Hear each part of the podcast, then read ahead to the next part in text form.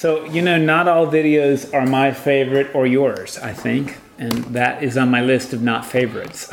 However, I think it's got some interesting comments that we can build upon. But first, John had something last week we didn't make it to talk about. It was something you said. Can we talk more about? I didn't bring my Was it the Maccabees? Yes, it was in Maccabees. It was the very last um, passage Maccabees. Yeah. The- so, um, just just a reminder. This is about the feast of dedication, which is really called Hanukkah. So, um, if, if you don't mind me telling you what's going on, I'd love to, to do that.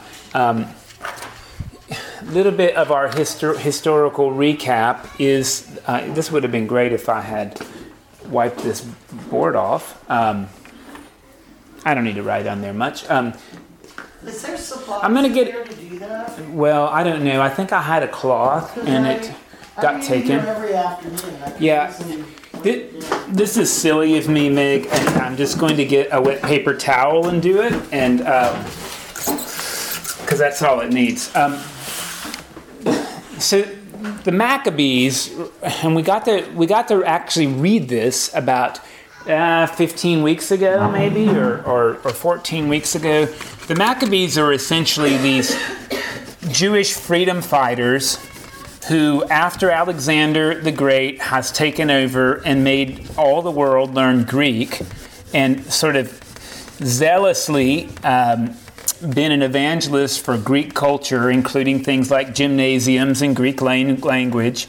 Um, there, there follows this Seleucid ruler. Remember that Alexander's generals split his empire into four bits. One of them was called Seleucus, and um, he's really overzealous to not just um, have language spoken and, and gymnasiums available, but really to kind of convert people to, it seems like, from Judaism to Greco Roman um, um, religion. So remember, he is the one who institutes the policy that if you circumcise your baby, your baby is killed and you wear it around your neck for a day before you are before you're burned. Um, terrible uh, oppression, and he's the one who offers what Daniel calls the abomination that causes desolation. He himself goes into the um, the holiest place in the temple and sacrifices a pig to Zeus, and thereby defiles the temple. That's important. Defiles the temple and all that's in it. So um, the Maccabees essentially organize a guerrilla warfare. I mean, they would never have won face to face on the battlefield, just like the, um, you know, the. Um, the Continental Army wasn't doing great against Britain. I mean, really, we won the, the War of Independence with guerrilla warfare and attacking on Christmas Day. You know, these are not these are just kind of naughty war tactics, but they, they were effective. The Maccabees win, and um, they're drawing near to recapturing Jerusalem before one of the three most important Jewish feasts the Feast of Sukkot or Booths, right? And that's if you know what that's like, you build a booth in your yard, which is not like a tent, it's like a pergola. You have to be able to see the sky through part of it, could be a yurt. You sleep in your yard basically for eight days. It's a festival, uh, like a like a fall harvest festival. So there's like gourds and pumpkins and a particular kind of um, citrus called the um, uh, I'm going to say it wrong. Zitrog, I think is what it is, and um, it's, it's one of the three most important feasts. They're hoping to celebrate it in Jerusalem. But they don't get Jerusalem back in time. They end up in Jerusalem about a month and a half, two months later than the festival should have been celebrated. So, what they do is celebrate it anyway, but they do it late. and that late festival, of course, lasts eight days. Hmm, Hanukkah has eight days. That's because Hanukkah is the Feast of Sukkot, celebrated two months late. Now, you've probably heard this story that, hey, they didn't have enough consecrated oil to last, and somehow one day's oil turned into eight. This is the miracle of the oil. That story comes second. Hanukkah really is just a late, a late Sukkot, primarily. It becomes a feast of re, uh, a dedication or rededication later because, again, uh, there's the miracle of the oil. You can't just consecrate oil in a day, apparently, you need some time. So, um, and there is the miracle of the oil, and that's why you celebrate with like oily foods like latkes, which are potato pancakes fried in oil. Um, but primarily, it's it's the Sukkot. So in the Maccabees, when you read about this, that's sort of the deal. The other thing the Maccabees do is they go into the altar where um, Antiochus Epiphanes IV had sacrificed that pig to Zeus, and they kind of they don't know what to do with it. It's they know it's been defiled. They kind of bust it up, but they don't want to throw it away. They follow the Torah by building uh, an altar on unhewn stones there. Um, and they and they leave the bits of the original altar kind of in a rubble pile to be dealt with later. I mean, ultimately, best thing we can figure out is that they rebuild an altar, maybe with those, but they use mortared stones, which is really strange. Um, but that's that's sort of what happens. So when you hear the, the, the feast of dedication, you're really thinking, oh, this is like Hanukkah without the dreidel and the Hanukkah bush and the latkes, it's it's like Sukkot later, and it's in some ways it's it's somewhat religious and somewhat nationalistic at the same time. Is that is that helpful? Yes, but, but my question, my question had to do with the very last passage which said that, not just, I'd love to be able to read it, but I can't remember exactly how it went, but basically it said that they built I thought they built the temple facing Edom. And I wondered what, what was significant about that. Well, now there's already a temple there. Uh, the when they rebuild the altar. Well, but it, but they make a point of saying that it's facing or directed towards. Mm, I don't know. I have to go back and read it. I, I must have missed that. That's what really. Just that was what you wanted to know. I just wondered why they would make that point. Yeah, that is strange. Anyway, I wish I had had it to. Where was It's the very last passage of Maccabees 1. This was from last week's reading. Yeah. Well, let me just see. This is um, 1 Maccabees 4.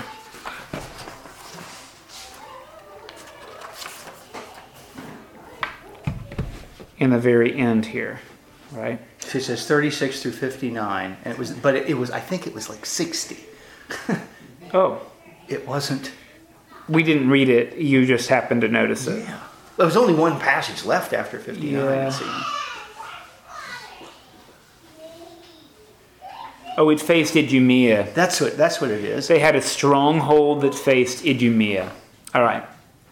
So the last verse, two verses of the Maccabees say they fortified Mount Zion which is another name for that where the temple is, with high walls and strong towers to keep the Gentiles from coming and trampling them down. So they want to make sure the temple doesn't get desecrated again. They stationed a garrison there to guard it. He also fortified Beth Zur to guard it, so the people might have a stronghold that faced Idumea. So Beth Zur is not on the temple, that's a little bit further out.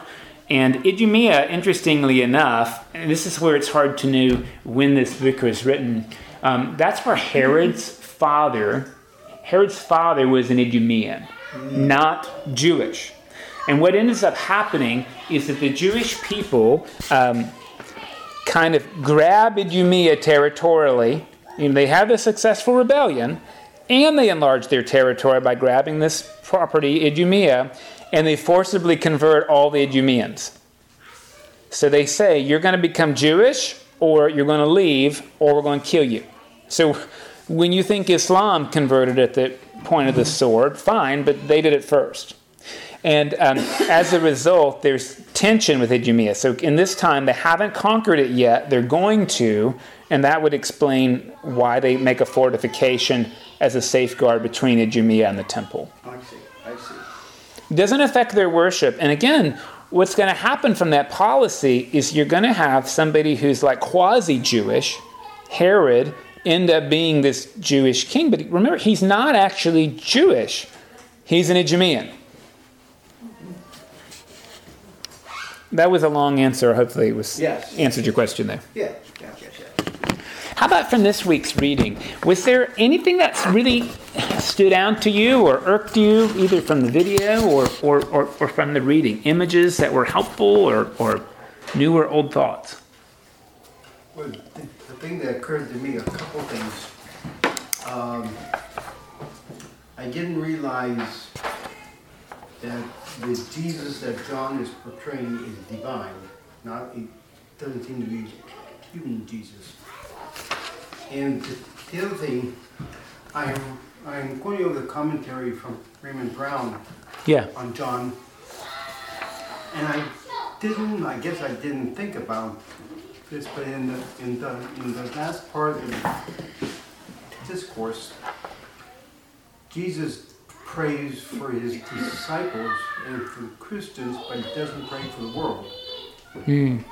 I just thought that was odd. Yeah, yeah.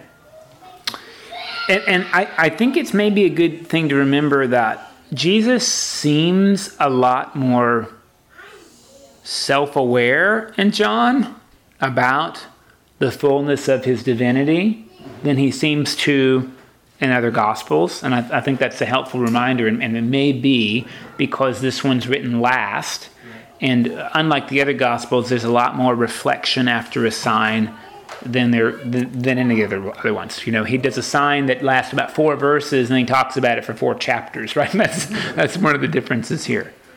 And then the other thing is the paraclete presents me with a little problem.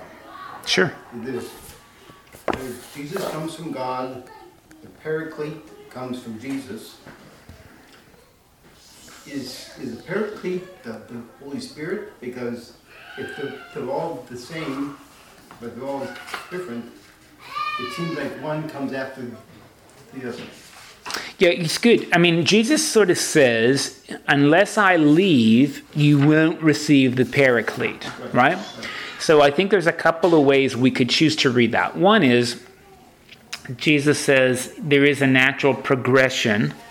You can't have two of us at the same time. but I think maybe another way to hear it is um, I'm distracting you from other aspects of what it means to participate in God. And until I get out of your way, your vision won't expand that there's more than this way. I mean, I think it's choice. Now, there's not just either or, but I just want to suggest those are two two different choices.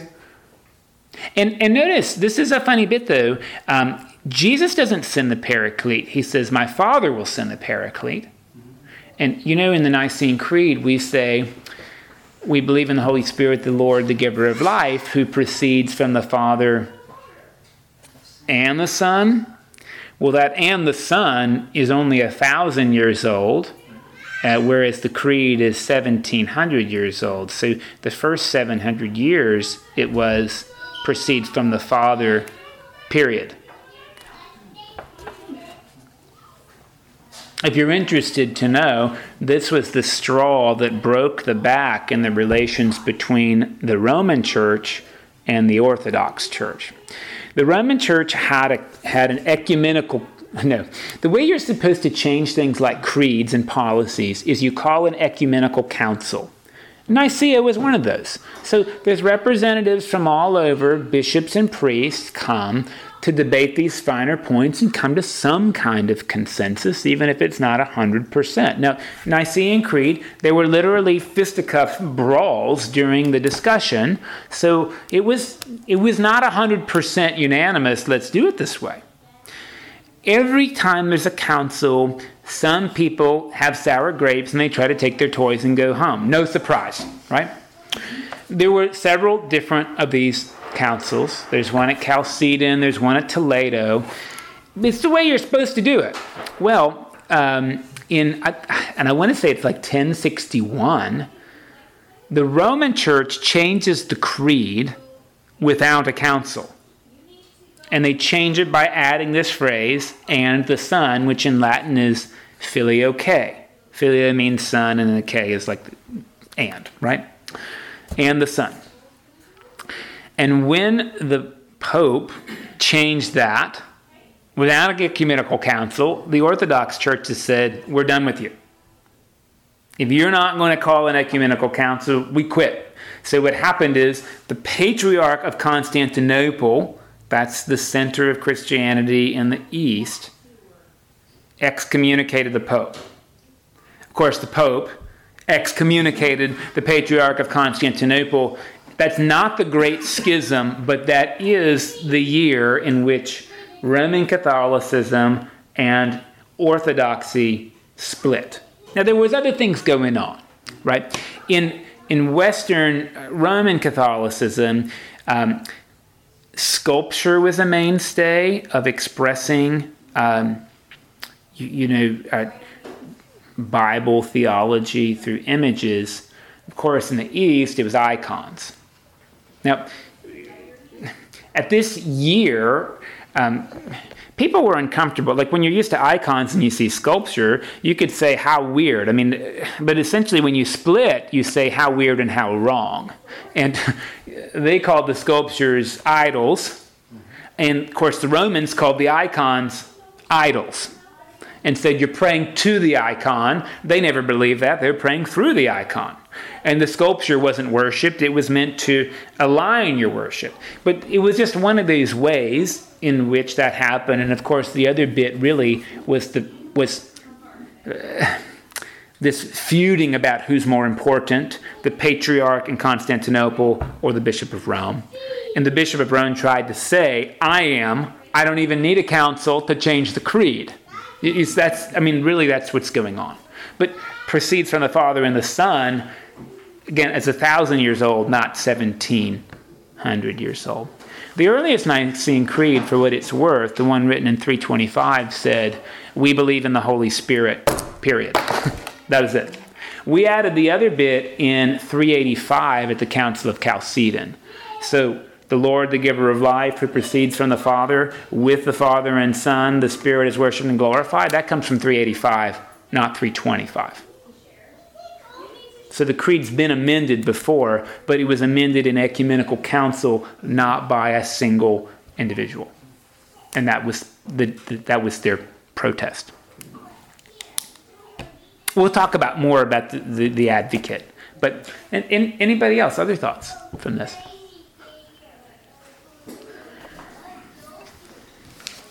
Well, if you're talking about just in general, Mm-hmm, um, I thought it was interesting. One of the faith or marks of faithful community. One of the questions was, um, "Abide is a word seldom used.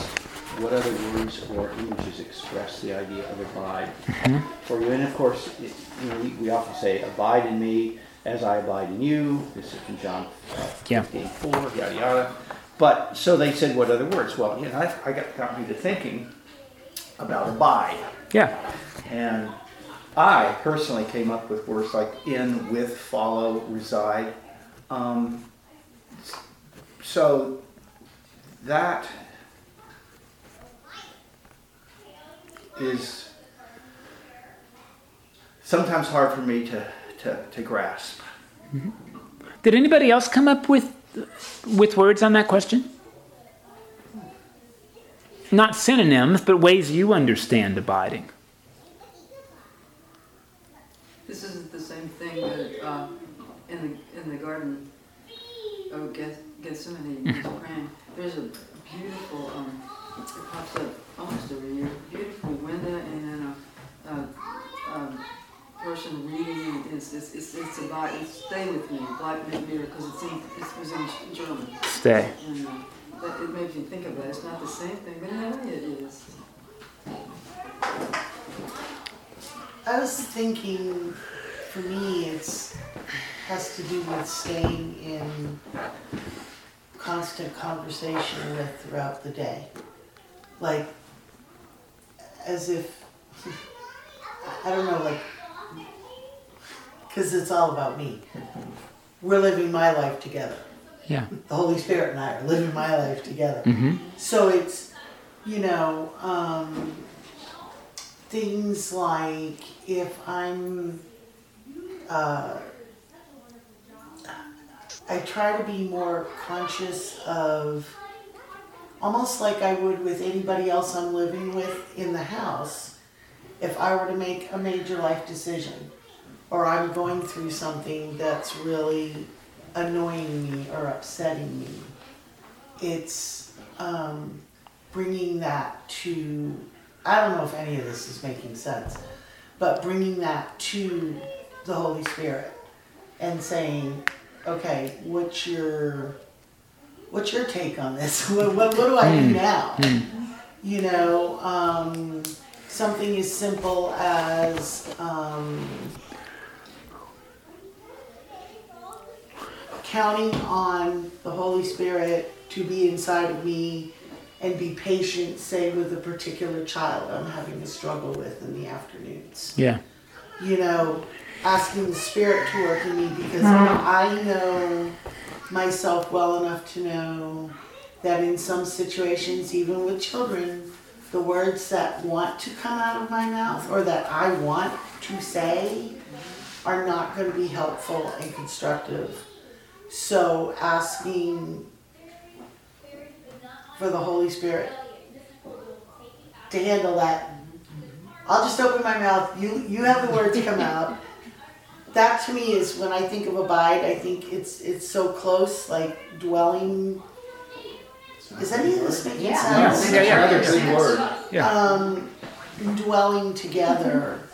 And it's sadly, it's up to me whether or not I'm going to take advantage of abiding. You know, I can be very self-righteous. I can be very, I want my way. I can be very, this is inconvenient for me. I can be very, you should know better.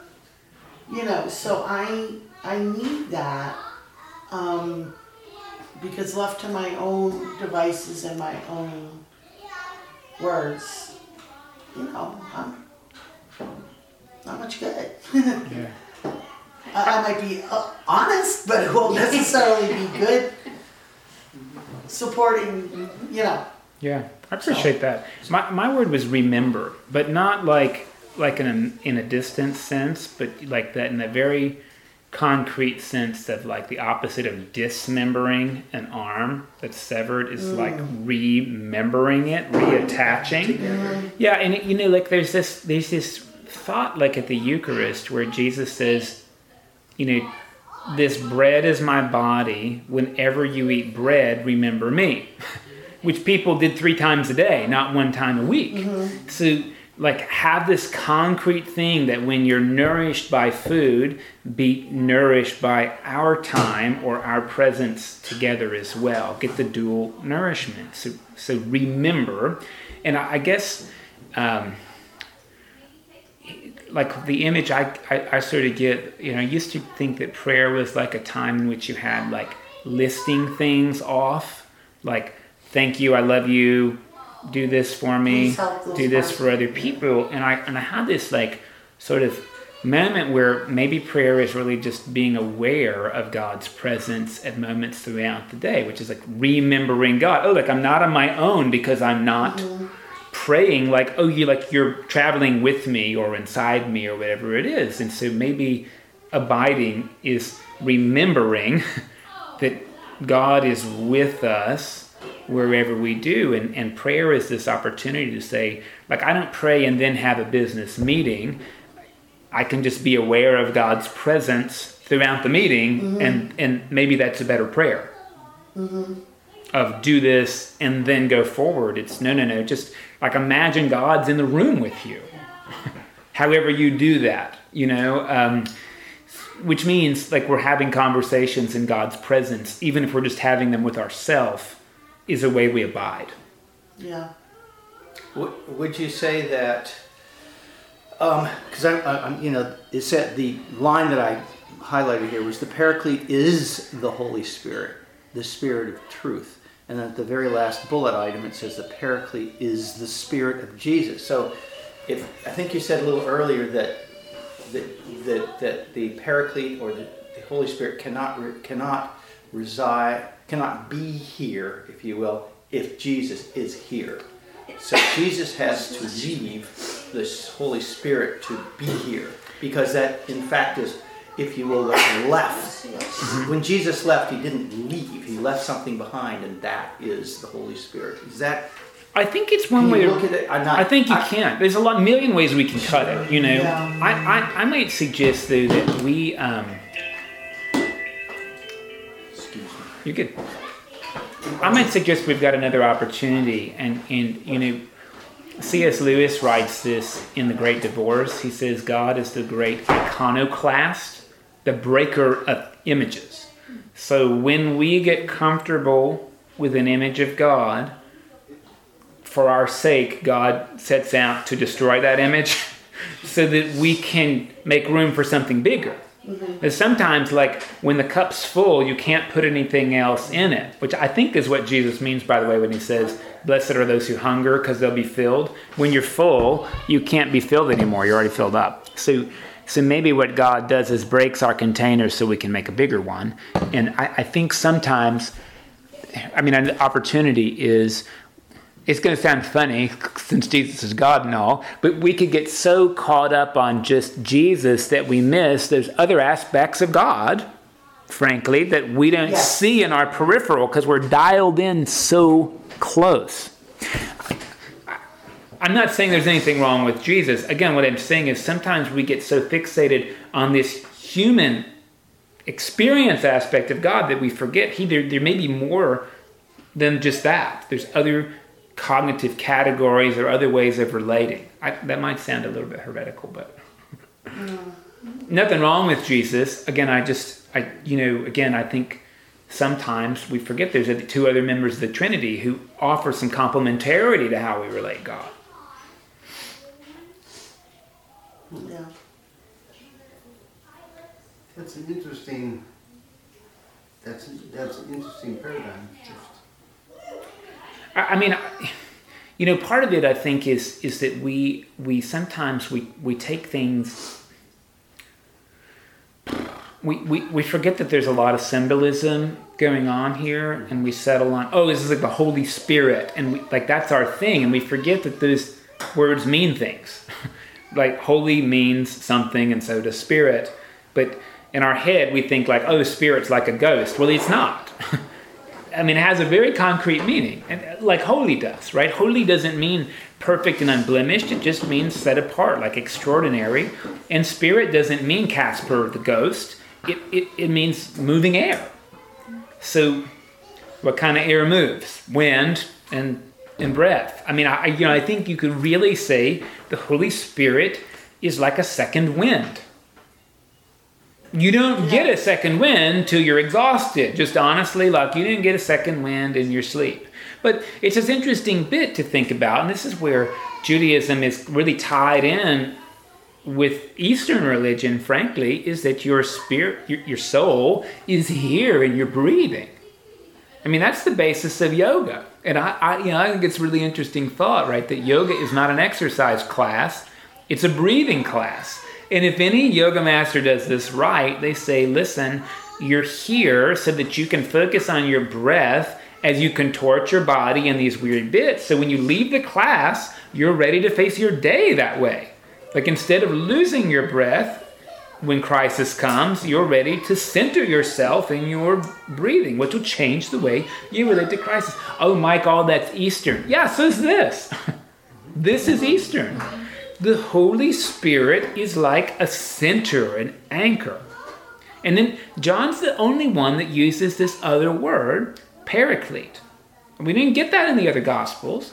And paraclete means literally, para is alongside, and uh, it's like, sort of like, well, the one who's kind of alongside us. Uh, gets translated advocate often, and um, I hope it's worth telling you. Um, I've got this little kookamame idea about this. Um, you know, we talked about this in Job, how there's this figure called the Satan. The, the Satan in Hebrew means the accuser. The accuser works for God. He's not like some red guy of evil, works for God and goes around saying, Now your piety's fake. You're just doing this for what you get out of it. Usually that's pretty true, right? In Greek, the word is diabolos. Oh, that means devil. No, what it means is slanderer. That's what it means in Greek. It does not mean devil, capital D. It means slanderer. You're not good enough. Oh, you're just doing that, but really you're doing it for this. I mean, that's the basis of slander, saying stuff that's not true. Mm-hmm. And if you're Jewish, that serves a good purpose. When you're faced with slander, you're able to say, No, in fact, I'm enough. It's a way of pushing you to be more than you might settle for. I mean, the- our Jewish brothers and sisters don't say this is insidious. They say it's, it's a sifting that happens so that we can rise to greater achievement and greater levels. The, the, the devil is not oppositional to God, it's part of life. They call it the Yetzer Hara, the spirit of evil, but it's but it's not insidious. It's it's meant for us to push against instead of succumbing to. So, just thinking about this in our own way of thinking, um, in the United States, everybody gets a trial. You all deserve a trial, even if you're caught red-handed, right? And you get a court-appointed defense attorney. Now, you know you don't want that. I hope you know that. if you can afford not that, you want not that for lots of reasons. Not that those are bad people, but their caseload's crazy. And you're not probably going to get your best representation. So, all right, worst case scenario is the prosecuting attorney is the diabolos or the satan. That's their job is to prosecute you. But unlike our court system, you don't get an overworked, ill-managed, hired on court-appointed defense attorney. You get the advocate. What does the advocate do? The advocate defends you against accusations about your lack of merit or worth or piety. And that's not a hired help, that's God. God advocates for you against Satan, the devil, slander, accusation. That's my Kukumemi idea. That's the both- paraclete. But they both come from God. Well, um, the slanderer, the accuser, Yeah. is a created being Yeah. of lesser value and importance and power than God advocating for you. So the greater thing God does is advocates for us, especially in our time of need. I mean, all of these are just analogies, mm-hmm. and hopefully they're helpful, but God's business is to defend us, not to prosecute us. That's what I want to say. Way of thinking about the Holy Spirit.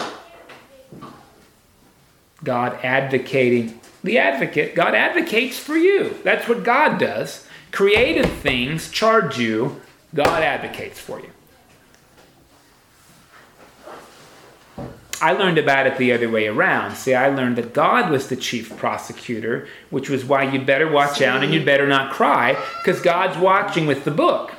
But no, no, no. The Holy Spirit, God, is countering the book. The Holy Spirit's the one saying, You can write that down if you want to, but I know how to take care of this in court. That's similar to what we learned, which in Catholic school, which was that if you committed a mortal sin, you know, the sins were all ranked. yes, venial and mortal. Exactly. And you committed a mortal sin and you didn't get yourself to confession, and something happened to you, you were going to hell. Didn't Yes. matter if you were sorry. Yes. You hadn't been to confession. And so it was over. Do, did you have to confess to A priest. a priest as mm-hmm. opposed to just confessing Yes, to? yes, yes. That was your vehicle to mm-hmm. God. You That's couldn't it. go straight to God. Ah. Because God was too holy. Right, that's it. You know, they never really explained that. I mean, they really didn't talk about that. It was, it was just that you had to go through the priest. Yeah. That was, So, so this is an interesting thing that you brought up, right? I mean, again, Like, and just think about the court analogy. I mean, the Holy Spirit probably in general pleads insanity on our behalf, right? Like, okay, did it, but I'm, I, but you know, I'm going to go for the insanity plea and wins, right? Because how how does how does God not win in court? And, and again, Yeah. we I think we learned it backward. We learned God's the prosecutor, God's the defense. So what if you could breathe in that God is your defender, not your prosecutor? It would be like a different. It'd be like a second wind, wouldn't it? What's the judge in this analogy? well, I don't know. Would it be the devil? Well, I you know, I mean, I think if you if you if you think about it, the whole court scene is really just about human justice anyway, and it invites us to consider that God's justice is greater than ours. So let's say God the Father is the judge, and the Holy Spirit, who is, by the way, the same as God the Father, is the defense, and then the prosecutor is a, a slanderer who is not going to win. I mean, I just think that's that's what we're invited to consider: is that we we usually misjudge how court's going to go. We think we're going to lose, and the Father's going to throw the book at us, when in fact, the, the point of the trial is just actually to give the accuser the opportunity to make a statement that God's going to overturn anyway.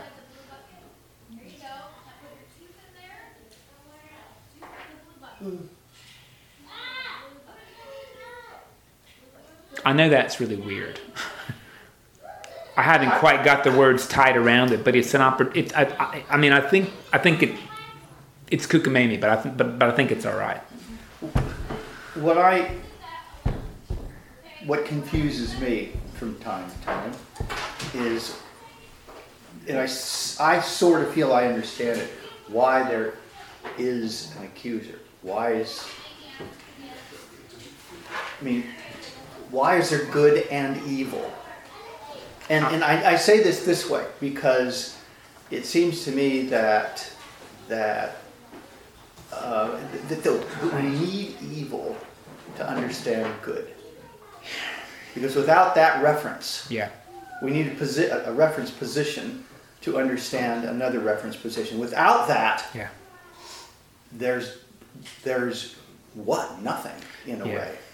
You know, and what's interesting is Saint Augustine of Hippo says evil's not real. It's it's actually just the absence of being, but it's a concept we mm-hmm. leverage. You know, and you know, did God create slander, or is it just part of the human experience, and we've given it a label? I mean, I don't know the answer to that. Well, it's a good scapegoat to have. You know, I mean, you hear all. I used to hear all the time, you know, growing up, the devil made me do it. The devil, mm-hmm. you know, my mother was Flip like Wilson, one of those right. who would say to me, "Don't you ever say that to me," because she'd say, "Margaret Ruth, I know you and your decision making Yeah. situations." So it's it's real easy to kind of it helps us to not necessarily have to be so accountable for our own actions. You know, I was influenced by. I mean, I'm not saying that's real or legit. Yeah. I'm just saying, you know, over time, um, you know, and again, particularly because I deal with children a lot, I, I see it in adults, I see it in myself.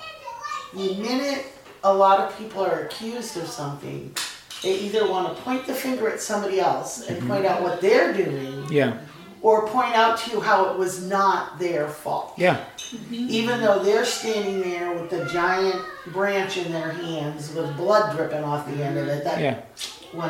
Well, you know, you know, our in the evolution of our brain, right? Our reptilian brain, the tiniest bit, is hardwired to do like four things. They're called the four Fs.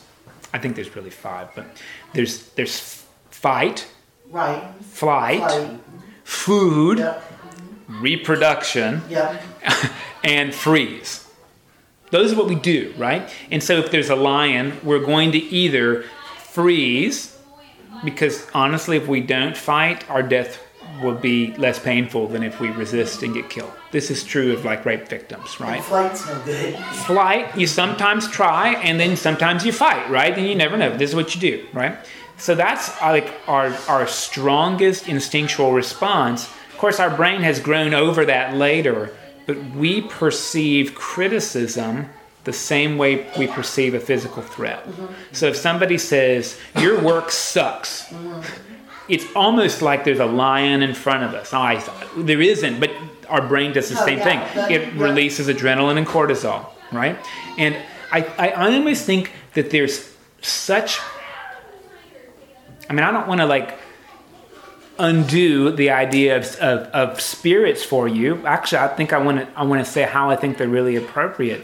There is something so almost supernatural, so much greater than our own like cognition and our wiring about accusation that we give it a spiritual reality, right? I mean, and what I mean is, particularly. Um, if you were a teenager, you thought when I have kids, I'm not going to be dumb like my parents. I'm not going to do this and this and this and this. The minute you have kids, you find your parents, whether they're with you or not, accusing you of your parenting.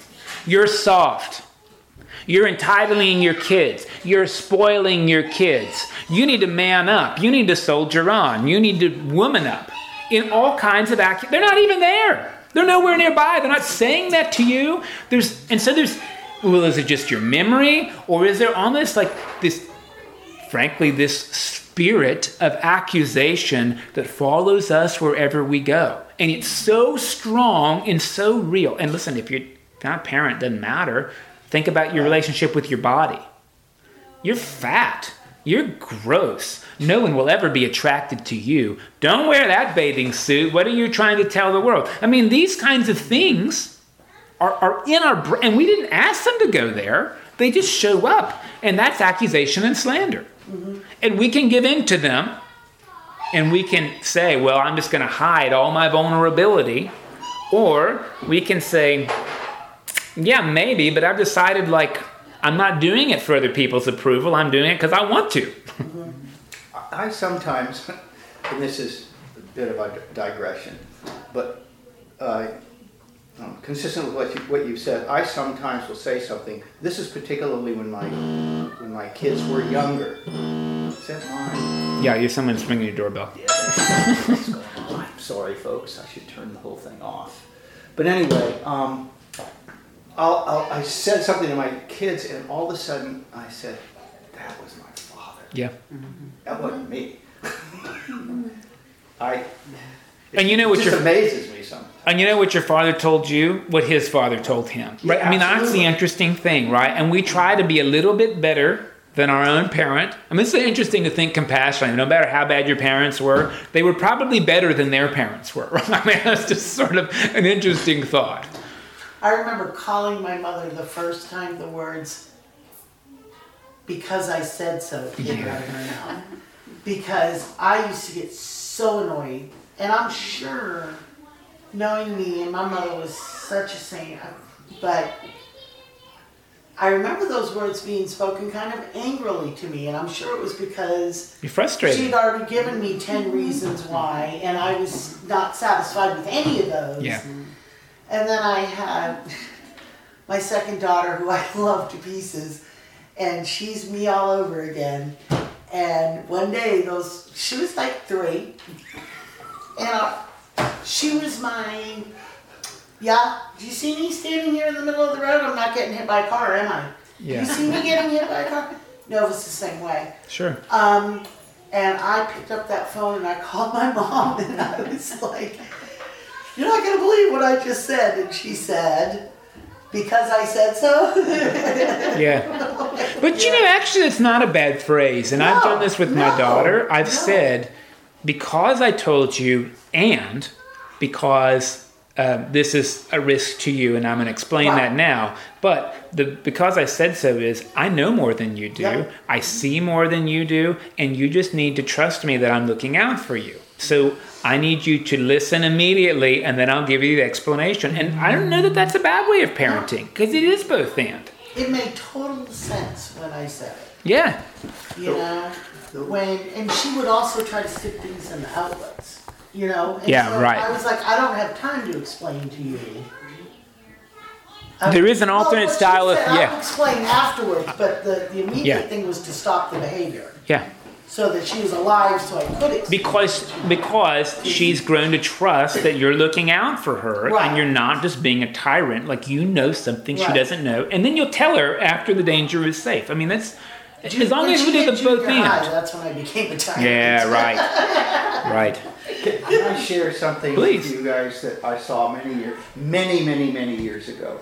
I was at Baybrook Mall, and you know it's got a little area there where they- it's a they're caf, they're, they're you know cafes or whatever. Uh, but do you know? Remember where the cookie place was? Yeah. Yes. Baybrook. Well, I was sitting there, and I and and, and I, I was, I was it was Christmas time. and People were shopping, and and it was pretty busy. But right behind it used to be a pet store. Yep. Sure. And and there was a there was a woman that came out of Pester and she had all these these uh, you know presents and stuff. And she had a little girl who couldn't have been more than about you know five or six or something like that. And that little girl was electric. I mean electric. She was bouncing all over the place. And she turned to her mother and said, "Well, why is something in the in, in the window? Something there was an animal in the window." Well, well, I, I remember mother going, "It just is." I'll never forget that. Well, and I think part of it is because you get to a certain point where you realize why is a question kids ask, and they don't actually really listen to the answer you Right, give. yeah, so why yeah. should you give one? I mean, that's part of the frustration. But hopefully, you teach them that if they do ask, you'll answer. I don't know. I mean, but I, just to return to this Yeah. idea, um, we usually think that devil is this oppositional, resistant force to God instead of honestly part of living and an opportunity we had to grow closer to God by resisting, by mm-hmm. resisting, and and I, I think that's really.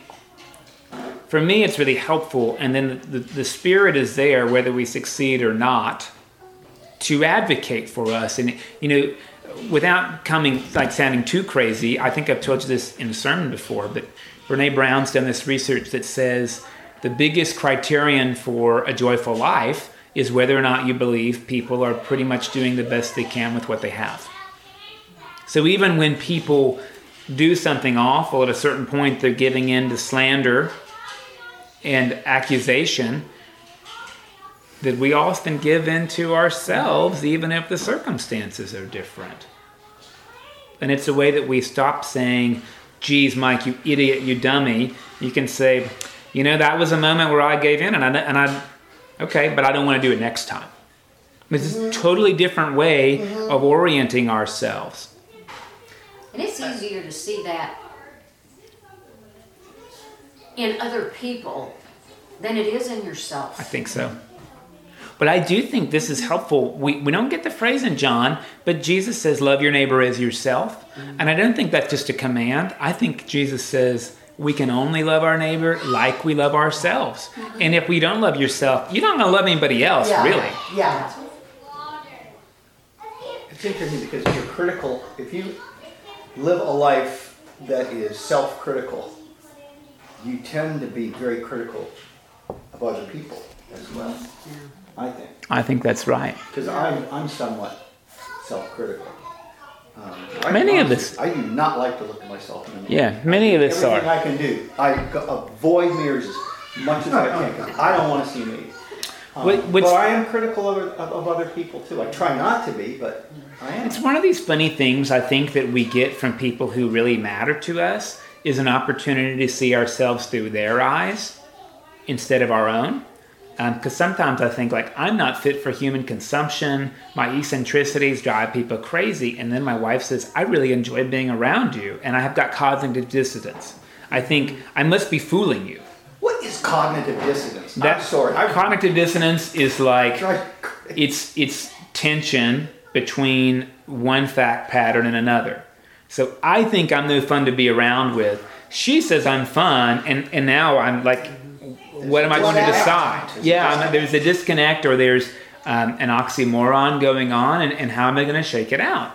And what's interesting is. Um, sometimes we look at ourselves in the mirror and we don't even see what's in front of us. We see what's in our head about how we look and not how we actually look. I see the smallest blemish. Yeah, and no one else sees that. That's the funny bit. And when I look in the, the mirror and shave in the morning, the person I see in the mirror, I don't know who he is because he looks old. Yeah. So I think this is an interesting thing, right? I mean, I don't I'm not a spiritual director, but I will say that there becomes this interesting thought where we can stare ourselves down and um, look at ourselves. The exercise is to look in the mirror for a long time until we get some self compassion. So uh, I don't like this. I don't like that. Okay, well I'm going to make room for that. I'm going to make room for that. The truth is, when you look at your spouse, you see the things that they don't like about themselves, and they don't bother you. I don't think. I mean, you know, well my hair is whatever today. I'm like, I think your hair looks great. And so, what if we were able to look at ourselves like we look at somebody we love? That's kind of one of those Ignatian spiritual disciplines of just make yourself do it. If you don't spend enough time, you won't make the conversion. I don't like to look in the mirror either. I see hairs out of place and this or that. And then, you know, I did come to a point recently where I don't have the energy to care about that. So when I when I see it, I'm like, well, I'm tired, whatever, it's fine. You know, I mean, I just I, I think I think we can get there through tired, but can we stay in a place where we're comfortable enough looking at ourselves that we aren't like, because none of us look like that anyway this is the job of the advocate. Lest we sound like we've come off, the advocate is there to advocate for us in moments of shame, self doubt, accusation. It's another way of understanding the function of the Holy Spirit. Um, I do want to make sure we get to talk about Maundy Thursday because only John does this, right? Maundy Thursday comes from the Latin word mandate and that's a command. That's because after washing the feet, he says, A new commandment I give you, a new mandate, Maundy Thursday. Love one another as I've loved you. Now, um, it may be interesting for you to know that the Episcopal Church is in full communion with a few other religious traditions the Roman Catholics, the Evangelical Lutheran Church of America, and the Moravian Church. The Moravian Church is a small church that sort of grew up in um, Central Europe during the Reformation. And one of the key differences between us and the Moravians is that the Moravians believe foot washing is a sacrament. We've got seven, they have eight. We do Maundy Thursday every year in church, and you get to wash somebody's feet. But I guarantee you, if you dare do that, your feet have already been cleaned. Or if you didn't go get a pedicure ahead of this, let's be honest, we change our socks. You know, it's not like we went jogging and came in all sweaty and we're like, wash my sweaty feet. Most people would take a shower first and then come so that the foot washing is symbolic. Foot washing doesn't mean for us anything close to what it meant back then. Right? Foot washing, feet were just considered filthy, dirty bits. What do we have that's like that? Our rectums. Foot washing is like wiping somebody. Interestingly enough, I don't want to do that in a church service, by the way. I don't want to say, coming up and I'll practice this. But, but, but the truth is, uh, when you think about it, you would do that for somebody you love. You did it for your children, I hope, right? That's what you did in diapers honestly, I didn't look forward to the day where I'm going to do that for my parents, mm-hmm. but of course I would do that for my parents. Mm-hmm. I want to do that for my wife. If I needed to, of course, I would do that for my wife. And to be honest, I didn't think that would threaten our relationship. I think it would grow it because I would be willing to say, This is something I don't want to do, and I'm doing it because I love you, and I'm going to do it with dignity and care. And in that sense, right, um, Jesus washing the disciples' feet is the opposite of humiliating. It might be something they don't want to receive, and I guarantee you, your parents don't want you wiping their bottoms. My parents spent much of my young adult life saying, We don't ever want you to have to take care of us it might be difficult for them to receive. It's not difficult for me to give. I think that's really important. Jesus isn't humiliated to wash their feet. They feel humiliated. And it's a good reminder that God is not too big to meet us at our lowest point of need. In fact, that's exactly what holiness is not being greater than our need, but great enough to meet our need. I mourn for dads who never changed the diapers of their kids. They missed an opportunity to be there for their kids when they were needed. So God's not too great to change diapers. No, God's great because God does change diapers. And this is what Jesus offers us to consider is you think about laying down your life. This is why I think the video says something interesting that the foot washing relates to the cross. Jesus didn't die by washing the disciples' feet. He didn't die, he didn't kill him. But he laid down his life doing it, which means he poured out some energy for them. And a lot of times we think sacrifice is about death and the ultimate sacrifice is you die. But there is this really helpful thing that comes from Elizabethan England. Their emblem, uh, you can see it all over England in stained glass, is the pelican um, nipping itself in the chest to give its starving chicks mm-hmm. during a time of famine some blood so they'll live. Now, listen, the mom doesn't prick herself to death. If she did, the babies would die. So it's not about killing yourself, it's really just an image about sharing our life to nourish other people. That doesn't literally mean our blood. Remember, there's this ancient symbol that blood just means life. We share our life with other people when we sit in the hospital with them. When we take them to doctor's appointments, when we listen to a friend go on and on and on about how bad their day was, and we don't correct them or judge them, and we just sit there, we share our life with them. In that sense, I think foot washing is a great way to understand the cross. It's this image. If we pull too hard on the image and make it literal, I think we might miss what it's trying to tell us, which is we're called to share our life with other people, and they're called to share their life with us so we can build each other up when we're low, which is this whole business about producing fruit. Listen, the tree doesn't enjoy fruit. There's nothing in the fruit for the tree. In fact, making the fruit costs the tree its own energy. What it's doing, right, by making fruit, is putting its energy into fruit it doesn't get to eat so that life can continue to grow.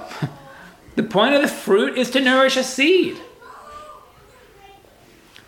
And that's what foot washing's about, and that's what abiding in God's about, and ultimately that's what the cross is about, is giving life to other people. Not killing ourselves for other people.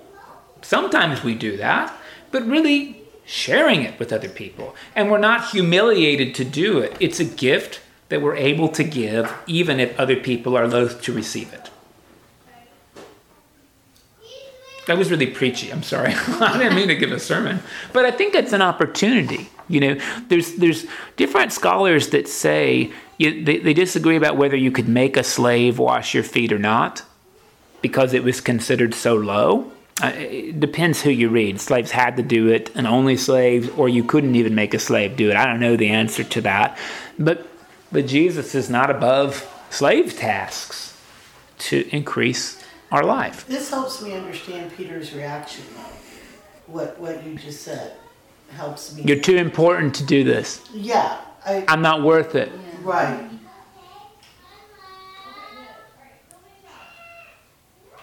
An interesting thought, right, is this comes back to the paraclete. We often say, I'm not worth grace. I'm too bad. Mm-hmm. I knew what I was doing when I did that, and it yeah. was wrong. I shouldn't be forgiven. And that's our problem. That's not God's problem. So the question is how could we grow into, as part of our identity, that that's not God's problem? And then it might not be our problem anymore either.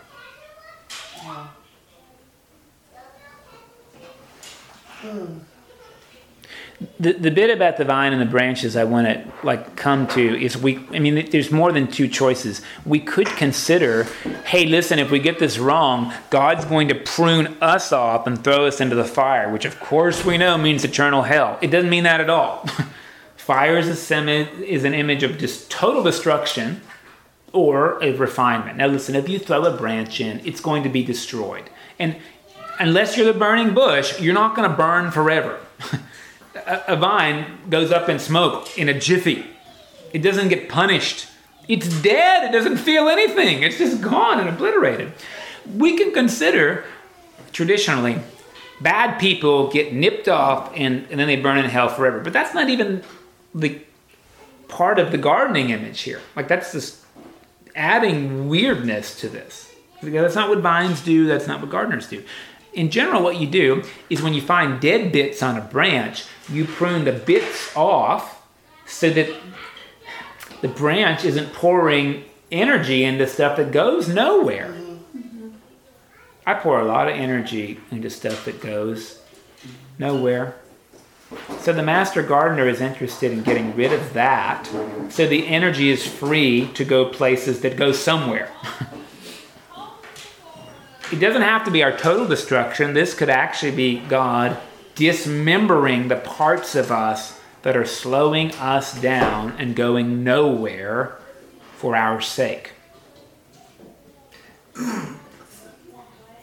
kind of a thought about burning, burning the the the, uh, the, the dead limbs and what have you. Um, you know, they don't go away; they just are changed. That, that's really good. Thank you. That's good. In fact, those dead limbs, when they're changed to ash, become actually pretty decent fertilizer. Yeah, yeah. That's a great thought. Yep. God would love to take the worst parts of us and make it fertilizer for our growth. I have difficulty pruning things in the garden, and it really follows me through life. I have difficulty getting rid of things that I really don't need anymore. But, uh, particularly the pruning bothers me because it, I don't know, somebody that loves flowers and knows how to do it, they just walk like that, you know, and their plants just flourish. I have trouble. See, I think this is a good image, right? As God's the master gardener, as composed to the pruning I do. I'm, I'm, I'm, I am, I have the black thumb, and whether I'm pruning a plant or somebody else I know, I'm not always operating with surgical precision. Sometimes I use a machete. Yeah. You notice in 16, just to like buttress this idea about the advocate, Jesus says the advocate will prove the world wrong about sin, about righteousness, and about judgment. And I think that's an important thing to consider is the Holy Spirit is going to prove us wrong in court that we misunderstand grace and forgiveness and estrangement. That's the job of the Holy Spirit.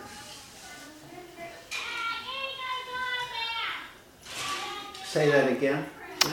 Uh, the Holy Spirit's job is to prove us wrong in court about our misunderstandings of sin, righteousness, and judgment. We think sin separates us from God. Can we actually be separate from God? We think that we earn God's favor or we lose it. Um, maybe not. I mean, I just, you know, would invite you to this theological model that often we can say God loves everybody as long as they earn it. I mean, that's usually what we, the parentheses we put in. But that, like last week, we talked about seeing God the way we see things. And I think that's a good example of that. Yeah. You know, we give God that characteristic when really we're the ones. Well, I love everybody as long as they're good, as long as they're kind. Mm-hmm. You know, that's what we do. And I think maybe we transfer that to God. Yeah, and I think I think there's another way to put like the way the advocate works is not just between us and God, but it's between other people and us. Mm-hmm. And so Anne Lamott, this cranky feminist theologian, I think she's really good. She she has this phrase: "We know we've created God in our own image when God hates the same people we do." So so I think a way to envision the advocate is advocating to us on behalf of the people we hate. And the question is, will, will we hear that out or will we say case closed? Right. Yeah, and there's these phrases we get. I mean, I, I think I mentioned this to you before. When my dad came back from Vietnam, my dad had some really good, like, concise phrases. You know, he, he essentially was exposed to a lot of horror and trauma, and he's fighting this enemy that he was had to, in some ways, believe was less than human, so that he wasn't overcome with guilt for killing them. And he came back and said a communist is a man trying to feed his family. I think that's an interesting thing to consider is so is somebody really at the end of the day, so is a Shiite Muslim. I mean, there's someone who care about their children. Mm-hmm. They might do it differently than us, but I mean, at core, nobody is hell bent on destroying their children. Even suicide bombers, and that's you know, suicide bombers aren't unique to radical Islam. That was happening in Vietnam Yeah. women were strapping bombs Yeah. on them and coming to army bases and they did it because they had no hope for their living but at the end of the day they were doing that for the sake of their children. Yeah. or the future generation. They thought if they did this they could get american occupation to leave and then things would be better. I mean it, we're rarely willing i think to sit and let the case unfold before us and get the whole fact pattern. We usually make snap judgments. Somebody who does that is evil and wrong instead of like that's really terrible to imagine that that's the best way you have to help your children is blowing yourself up Right.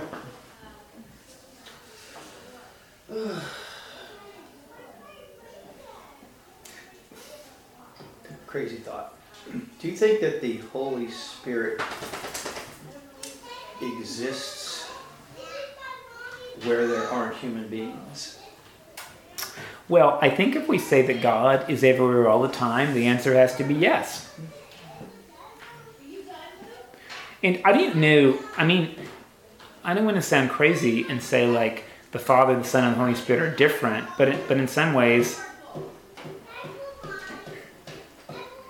I think we're able to have different relationships with different conceptions we say really that the Trinity is no more three than one. So the Trinity is not like a model we use to help understand God. Like the Trinity is who God is. And, and at the base point, we say, I think, the reason the Trinity is so important is God exists in community. There's difference inside of God, and it is not threatening to God. It's actually like unitive. So the Father, Son, and the Spirit are different and their differences don't push them apart, they draw them together. I think it's really interesting to think about, about unity and mission among difference. And that's not just like a neat thing, like that's who God is. So everywhere, there's Father, Son, and Spirit, different, but all united at the same time. And we have this opportunity to be unified in difference wherever we go, whether there's people there or not.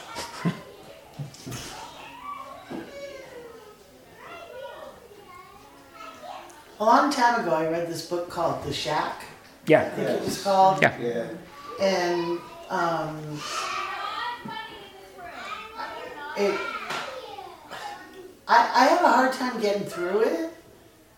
And i also it's weird because it was a long time ago that i read it. So i don't Yeah. really but i remember when it when i was done with it thinking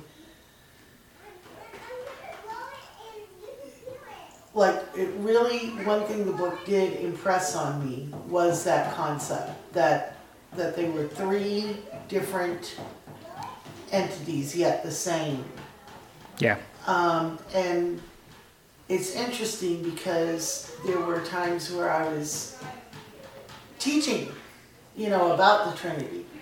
And I would honestly say to the kids, this is a concept I have a, I have a hard time because kids, especially little kids, like all you have to do is act like you know something and they think you're an authority. You know, so you want to be really careful about what I wanted to be really careful about what I said. Yeah.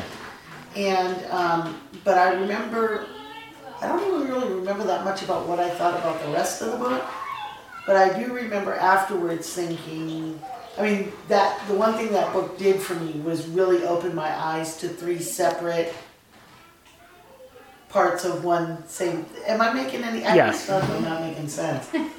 Maybe I should reread the book. I don't know. Oh, maybe we could all reread it. it's an interesting book. I mean, it Maybe really, for- for me, that's and really what what it tries to do is stretch us into the Yeah, boxes that we yeah, usually put that- this and in. That's exactly what it did. Mm-hmm. Yeah. It's, you know, like a tripod. You can't, Yeah. Thing's not gonna stand with two or one. Right. Right. Not for very right, long. Right. Yeah. It wouldn't be very functional if it. Yeah.